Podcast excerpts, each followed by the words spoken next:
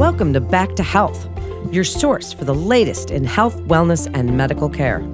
Keeping you informed so you can make informed healthcare choices for yourself and your whole family.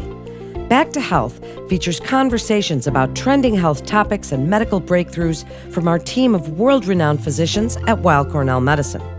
I'm Melanie Cole, and today we're discussing the Pain Outcomes Registries and how it helps doctors to better care for patients.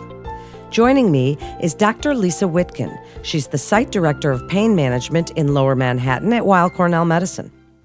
Dr. Witkin, it's a pleasure to have you join us today. Let's just start by explaining for the listeners what is a patient reported outcome measure? A patient reported outcome measure is any report of the status of a patient's health condition that comes directly from the patient. And so, patient reported outcome measures help us capture quality of life issues that patients care about and which often cause them to seek out care in the first place. It's especially important in pain management as pain is inherently a subjective experience. Every patient experiences pain differently. What's mild and tolerable for one person may be pretty severe and limiting for someone else. Using patient reported outcome measures allows us to collect useful and validated data about how the pain affects a specific patient's physical, social, mental, and overall health and well being. Well, thank you for that answer. People may not realize how important this is for patient centered care. So tell us a little bit about the registry. What is a pain outcomes clinical registry and how does it work? We can create a database using de identified and secure information for all of the patients that are treated at our pain medicine sites, as well as in our multidisciplinary spine center. And so, this database or registry allows us to track trends and perform research and quality improvement projects to learn how to best treat patients. For example, we can study what types of patients or cohorts of patients do best with what types of treatments, and we can collaborate with other academic institutions and national quality programs. And this research is important to guide future care of spine patients and chronic pain patients as it provides real world data as opposed to clinical trials, which often don't represent the patient population that we see on a daily basis. So, then because it does provide that real world data, how does it help doctors better care for patients, Dr. Witkin?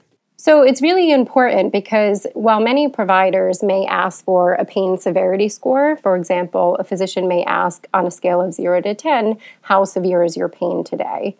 But as we talked about, it's important for providers to understand and assess the impact of that pain on your quality of life. Prior to each visit with a provider at Weill Cornell Medicine, the physician is going to ask the patient to complete electronic questionnaires. And it's important that the patient takes the time to fill these out because it provides valuable insight. It's available securely via Weill Cornell Connect and it generates reports into our electronic medical record that will be available in real time. These reports are reviewed by your treating physician and help guide clinical decision making regarding the next steps in your care. And as mentioned before, you'll also be contributing in a secure, de identified manner to inform research projects for the greater good of other patients as well. Dr. Witkin, give us an example of a health outcome. And we know that medical technology allows the physician to measure, you know, you can measure physical, physiological, biochemical data. But what is this data that can be obtained by the patient in these questionnaires? What are you talking about? So, there are a lot of different examples of health outcomes. There are some that are commonly measured by hospital systems and other agencies, things like morbidity and mortality, for example, survivorship and complications with different cancer treatments, as an example. But for pain management, we're really measuring a couple things specifically related to treatment. So, we're looking at mood and sleep symptoms, including things like depression and anxiety as well as fatigue. We're looking at the impact pain has on physical functioning, how pain can interfere in a variety of activities, including the ability to participate in various roles and activities. And then we're doing a global health or an overall assessment summary as well. Well, then tell us. As a physician, what is health related quality of life? You just mentioned a few of them activities, being able to do functional activities and really have that quality of life. But give us a few examples of what you've seen and why this is such an important distinction. Health related quality of life is a concept that usually includes subjective evaluations of both positive and negative aspects of one's life. As medical and public health advances have led to cures and better treatments of many diseases and a longer lifespan, it's just as important to assess patients in terms of improving their quality of lives as well. And so, as I mentioned, for pain patients, we often see a reduction in the pain severity scores, but we're also looking for our patients to have improved quality of life with respect to their mood, with respect to their sleep, with respect to their ability to function and do all of the activities that are important to them. And often these quality of life metrics are really what matters most to our patients. That's so interesting. And since pain, specifically in what we're talking about, is so subjective. As you said, how do you measure when you're responding? You're looking at these questionnaires and you're talking to your patients.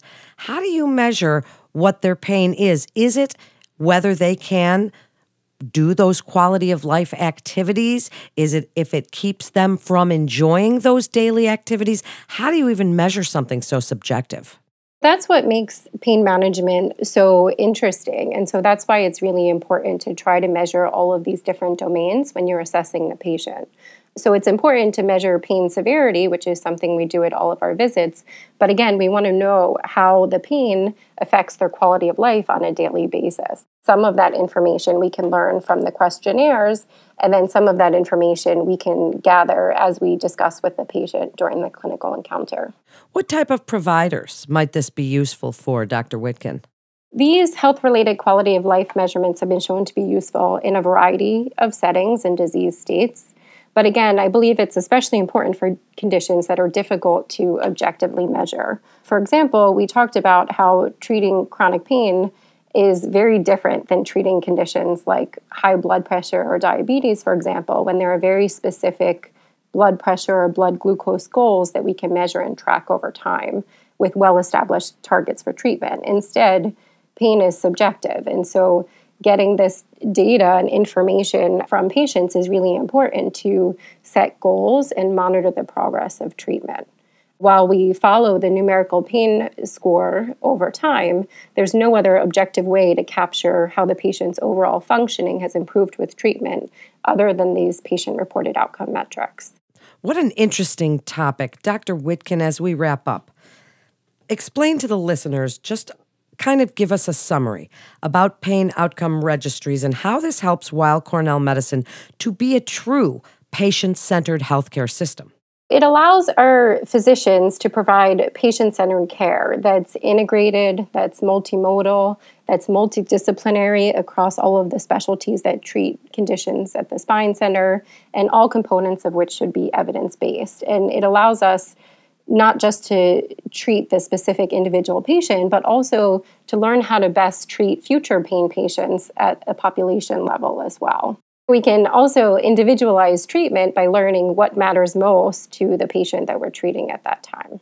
It's really important and such great information. Thank you so much, Dr. Witkin, for joining us today and telling us about the pain outcome registries. Additionally, Weill Cornell will continue to offer video visits always, so patients that do not wish to travel can schedule a telehealth visit and appointments can be made in person if they require a procedure. Thank you so much for joining us today. That concludes today's episode of Back to Health. We'd like to thank our listeners and invite our audience to download, subscribe, rate, and review Back to Health on Apple Podcast, Spotify, and Google Play Music. For more health tips, go to weillcornell.org and search podcasts. And parents, don't forget to check out Kids Healthcast. I'm Melanie Cole.